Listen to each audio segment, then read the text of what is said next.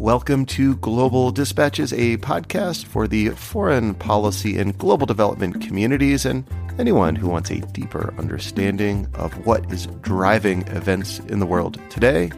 I'm your host, Mark Leon Goldberg, editor of UN Dispatch. Enjoy the show. On Sunday, April 10th, French voters cast their ballots in the first round of the presidential election. There were many candidates on the ballot, and without any single candidate securing more than 50% of the vote, the top two finishers face off in a runoff election on April 24th. And those two will be President Emmanuel Macron, who finished with 27.6% of the vote, and the far right wing politician Marine Le Pen, who finished with 23%. Macron and Le Pen faced each other in 2017, and back then Macron absolutely trounced her, defeating Le Pen by more than 30 points. But this time around, the vote promises to be much closer, with many polls putting Le Pen within striking distance of Macron. On the line with me to explain what happened in this first round and what to expect ahead of the final vote on April 24th is Art Goldhammer. He is a writer and translator of over 125 books from French to English and a senior affiliate at the Center for European Studies at Harvard. We kick off discussing the results of the first round before having a longer conversation about the implications of the fact that the far right wing candidate Le Pen is surging in the polls. This is a great conversation. We recorded it live using Twitter Spaces, and Art Goldhammer took some time to take questions from the audience after I finished my Q&A. If you'd ever like to participate in one of these live tapings of the podcast, simply follow me on Twitter at Mark L. Goldberg. All right, now here is my conversation with Art Goldhammer. Looking for a trustworthy podcast to bring you unfiltered viewpoints and experiences on global health? Tune into Global Health Matters, the podcast that connects silos and amplifies diverse voices to give you a holistic picture. Each month, Dr. Garry Aslanyan from the World Health Organization hosts discussions with guests spanning former ministers of health, award winning journalists and authors, and frontline public health workers. Join listeners from across 180 countries for an exciting season four, launching in June. Global Health Matters is available on Apple Podcasts, Spotify, and YouTube. First of all, it has to be said that Marine Le Pen has uh, steadily increased her party's uh, share of the vote since she took over the party from her father in uh, 2011. In addition, uh, anxiety in France over uh, terrorism, over immigration, over the rising cost of living all those things have been increasing over the past uh, several years. And uh, Le Pen has capitalized on the, those anxieties.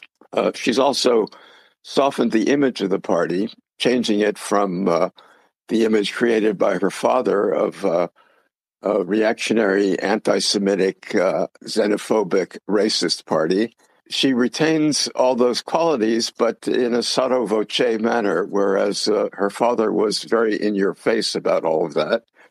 Uh, she decided that the way to win a larger share of the vote was to uh, de demonize the party, as the French like to say. So she's put a smiling face on it. She's often photographed with her cats. She has quite a few of them. She has a much softer manner than her father. She surrounded herself uh, with advisors who uh, also project a softer image. The current, uh, she appointed recently as head of the party uh, a young man still in his 20s, uh, Jordan Bardella, who's well spoken and clean cut and does not have any of the uh, ex paratrooper Algerian torture image that Jean Marie Le Pen liked to project. So she's made her party more respectable and with that respectability has come substantial support from the working class. She's now the largest working class party in France. She's appealed to the working class, expanded the appeal of the appeal of her party, and and cast herself as the primary opposition to uh, what many people in France see as uh, uh, ruthless uh, neoliberal reform carried out by Macron. To what extent does Macron have himself to blame for this apparent, you know, surge in support for Marine Le Pen? Well, there's no doubt that uh, Macron is a, leo- a neoliberal. Uh, he's uh, enacted uh, a number of reforms, including abolishing the wealth tax, uh, structural reforms of the labor market, uh, tax incentives favorable to business. Since he's come into office, he promised to do all those things when he ran in 2017, and he's done them. That was essentially the program of the center right party, the uh, descendant of the Gaullists, uh, which now calls itself uh, Les Républicains.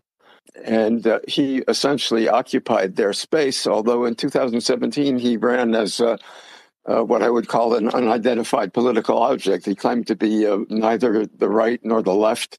And his favorite slogan was that he would make, at the same time, reforms of both the right and the left he's carried through with the right wing uh, part of that program, but uh, fell short on the, the left wing part.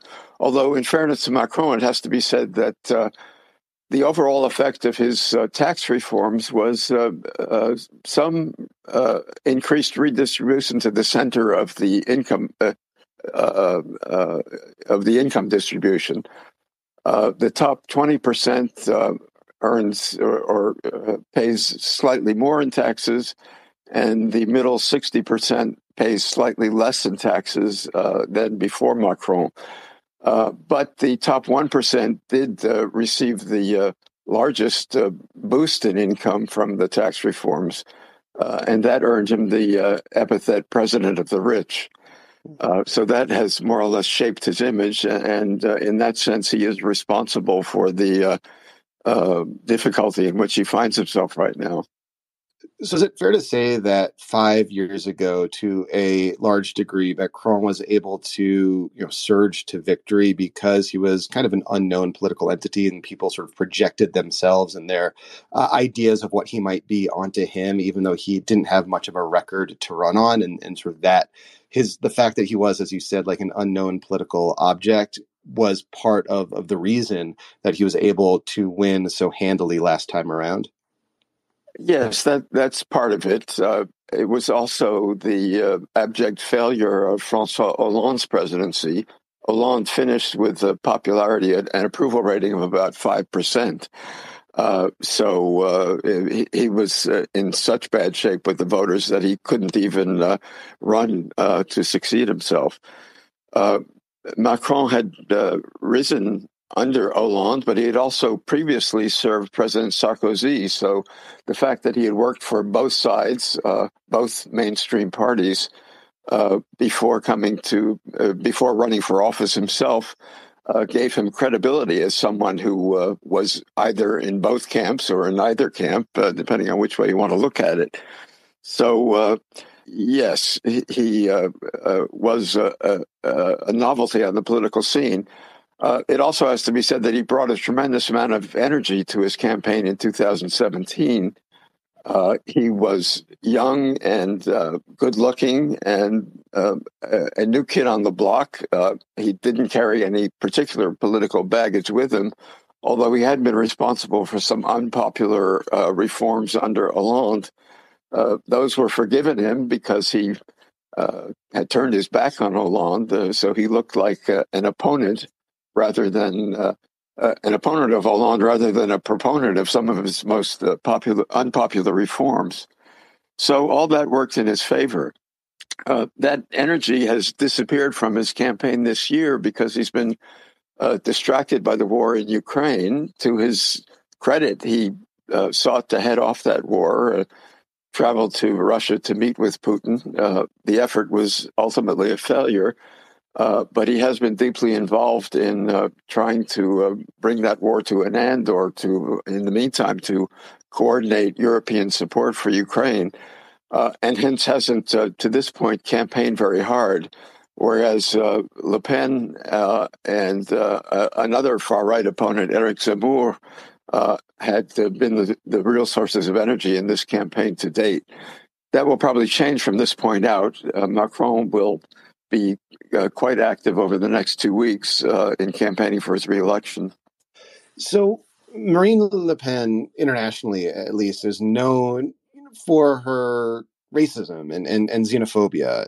To what extent did racism and xenophobia serve as an animating force in this election just yesterday? I mean, as I take it as as you've said, and as I've read from other analysis of the election, she sought to to sort of soften that image. Um, but was there still that sort of xenophobic undercurrent to both her message and messages of, of other candidates in this election? Yes, there was. Uh, she's in the fortunate position now of having uh, the xenophobia and racist as uh, sort of the underlying brand of her party. So she no longer has to advertise those aspects. Uh, people know that uh, she stands for those things, and occasionally she reminds them of it. Uh, she has proposed a national preference amendment to the Constitution so that natural born French citizens will have uh, certain advantages uh, constitutionally guaranteed if she's elected. So that was a reminder of her uh, racist beginnings. But she was also helped in this campaign by the uh, presence of uh, Eric Zemmour, uh, has taken it upon himself to represent the real hardcore of French racism and xenophobia. In fact, He's such a racist that he's been convicted in court three times for incitement uh, of racial hatred. Uh, when uh, Zemmour first appeared on the scene, it looked like he was going to break uh, uh, Le Pen's momentum. Polls had ranked her, had rated her as high as 30 to 35 percent against Macron's uh, 25 or so uh, before the campaign began. But the, then Zemmour got into the race and immediately took half of Marine Le Pen's uh, base from her. Uh, he was he hit a high watermark of about 17% of the polls, and for a week or so was even leading Le Pen. Uh, and uh, he, by contrast to his hardcore racist positions, Le Pen came to look almost moderate. So uh, his advent in the race uh, uh, helped her eventually. Now, his initially good showing was uh, undermined when uh, the war in Ukraine broke out because he had been an outspoken uh, supporter of Putin and of Russia, and he remains so even after the war and despite the atrocities. Le Pen has uh, changed her tune on on Putin. She has been a supporter of Putin in the past. She went to Russia and was photographed with him. That photograph appeared in some of her campaign leaflets. Uh, but once the war broke out, she uh, uh welcomed uh, Ukrainian refugees to France, uh, unlike other refugees whom she rejects. Zemmour did not do that. Uh, and she condemned uh, Russian atrocities, which uh, Zemmour also uh, declined to do. So that uh, shifted her relative positioning and undermined Zemmour, who finished with only 7% uh, yesterday, compared with the 17 or 18% that he had been polling earlier on. Uh, so, so that sort of gets to my next question. To what extent did the war in Ukraine rank highly on how and why, perhaps in exit polls, if, if there are such, on on how that may have influenced French voters one way or another? Uh, I haven't seen any exit polling on, on the matter, but uh, French, uh, uh, uh, across the political spectrum in France, there's great concern about the war in Ukraine and its implications for Europe. Uh, the aspect of the Ukraine war that uh, Le Pen emphasized was uh, the way it's uh, affected the cost of living in Europe. Uh, purchasing power has been one of her main campaign themes uh, throughout this campaign.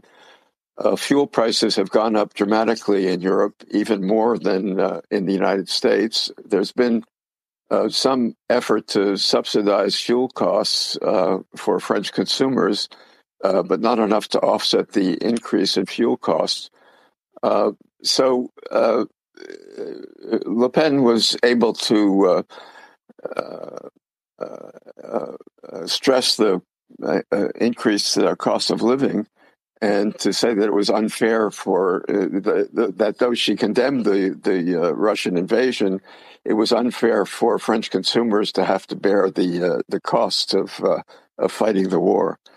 You know, we are facing you know a not insignificant prospect that Marine Le Pen is the next uh, president of of France. I know we'll we'll talk to this in a bit, but I know polling right now certainly favors Macron. Uh, but there is, you know, of course, a not insignificant chance that Marine Le Pen could become the next president. What do we know about her foreign policy preferences? Has she spoken on the campaign trail about, you know, how she might change France's relationship with the world, which has, you know, remained fairly consistent over the last several decades? Um, yes, she has uh, spoken uh, quite a bit about her foreign policy preferences. Uh, it's well known that she's hostile to the EU. In her 2017 campaign, she had even proposed a French exit from the EU, Frexit, but she later backed off that proposal.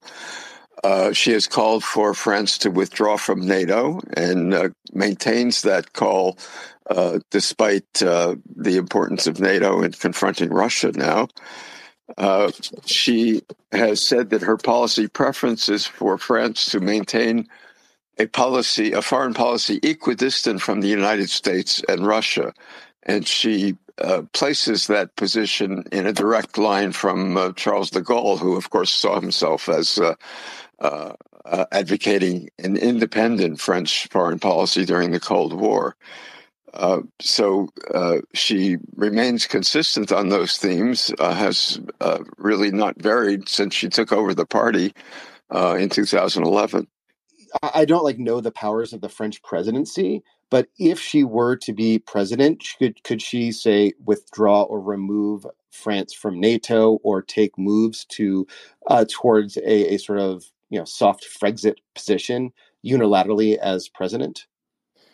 Well, uh, there are some things she can do unilaterally, laterally, other things where she needs ratification from the uh, uh, National Assembly, and uh, others where uh, there will be uh, contestation from the EU level about what precisely she has the right to do. Now, it's interesting that after Poland, said that uh, it did not recognize the supremacy of EU law or the uh, right of the uh, European Court of Justice to uh, uh, make decisions regarding uh, internal Polish affairs. a number of French politicians said they agreed with that position, and they held that the French Constitution was took primacy over EU treaties uh, eh, not only uh, Marine Le Pen, but also the candidate of the center right party, Valérie Pécresse, and her opponents in the center right primary all uh, took that position, including uh, Michel Barnier, who was the EU negotiator in Brexit, which was a rather astonishing thing. So there's a, a fair amount of support in France for the idea that uh, French law takes precedence over uh, European law, no matter what the European Union thinks. So there would be a fight uh, uh, over some of these issues. Now, Marine Le Pen has said that uh, if she comes to power, she will immediately place uh, new border controls around France's borders at all the border crossing points, not only to keep uh, illegal immigrants out, but also to uh, tighten checks on goods flowing into France. that is a clear violation of European treaties and would be a threat to the European single market. So there would certainly be strong pushback on that from uh, many of France's European partners, uh, but also some support from uh, uh dissidents within the EU, such as uh, Hungary's Orban, who was also uh, who was reelected last weekend.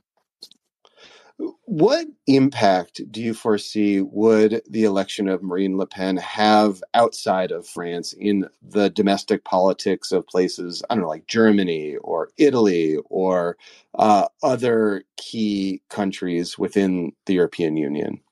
If well, any? It, would cause consternation in Germany and Italy, uh, certainly. Uh, there would be, uh, I predict a, a, a, massive crash in the European stock market. The bond spread on French bonds uh, uh, compared to the German Bund, Bund would uh, widen.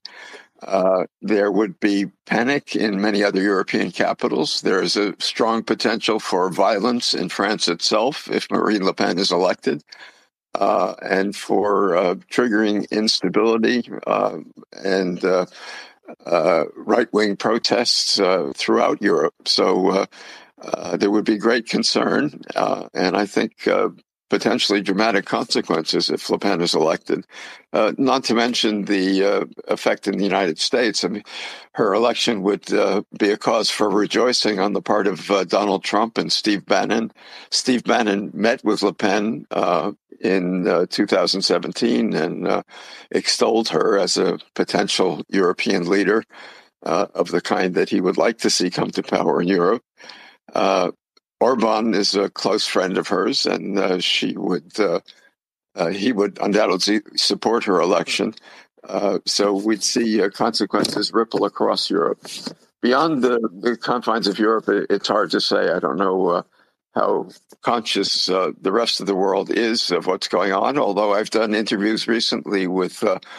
TV in Australia, and I'll be on South Korean TV tonight to talk about the French election. So they are paying attention we don't know what will happen on April 24th, but obviously, you know, right now, I should say, the polls favor slightly or more than slightly uh, Emmanuel Macron. Um, it seems to me, uh, and I'm curious to get your take on this, that what the voters uh, for the third candidate, Jean Luc Mélenchon, uh, decide who they decide to back may swing this election. He was the more left wing candidate who came in third. What do you see happening uh, among the sort of majority of voters for Mélenchon? Uh, well, that is the most important question to ask about this election. Well, that's um, why I'm asking you. Yeah, Mélenchon did uh, uh, better than expected. Uh, he was uh, close to uh, uh, tying Le Pen. Uh, for a moment last night, it, he had come within 0.8 percentage points of Le Pen's score. in 2017, he had been allied with the Communist Party. And if you add his vote to the, the, this year, the communists ran their own candidate who got two and a half percent of the vote. If you add that two and a half percent to Mélenchon's score, uh, he could have beaten Le Pen, all other things being equal, uh, and that would have changed the complexion of the race entirely. Uh, in 2017, uh, Mélenchon refused uh, to uh, endorse Macron and said nothing about not voting for Le Pen, although it was obvious to anyone who knew Mélenchon's political past that he was no friend of Le Pen.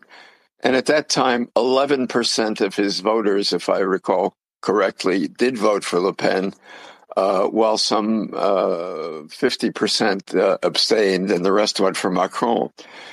This year, because he was so heavily criticized for not taking a, a stand on, on what to do in the second round, uh, he made it very clear yesterday in his uh, very eloquent uh, concession speech that he did not want his supporters to vote for um, Le Pen. He said, uh, There's no doubt about the person for whom we are not going to vote, uh, and uh, you must not vote for Le Pen.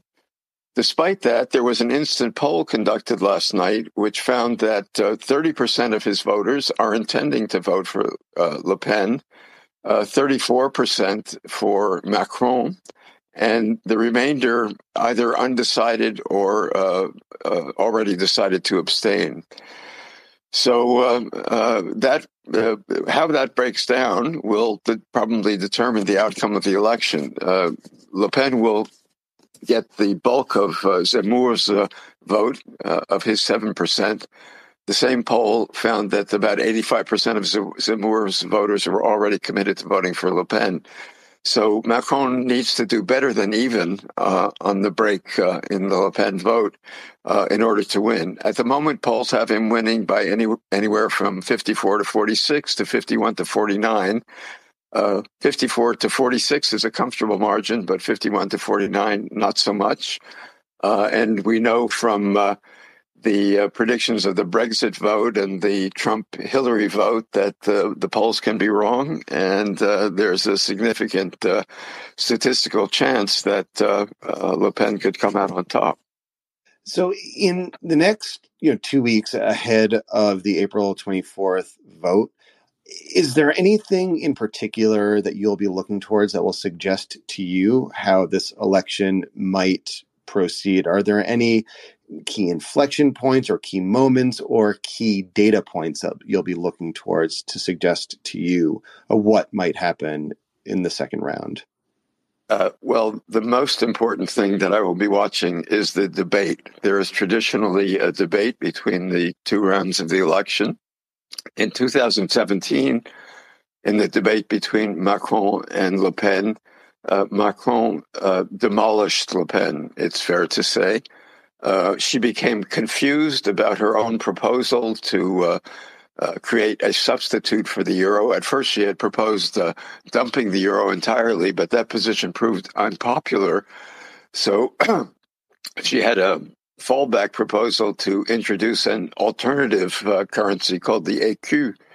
Uh, which had existed for a time before the euro came into effect. And there was going to be a complicated dual currency in Europe. Uh, this uh, position had been foisted upon her by one of her advisors, uh, and she didn't understand it herself. So she got into a terrible muddle and debate, and uh, Macron made mincemeat of her. Uh, he's a very uh, intelligent uh, debater who masters all of the issues in minute detail.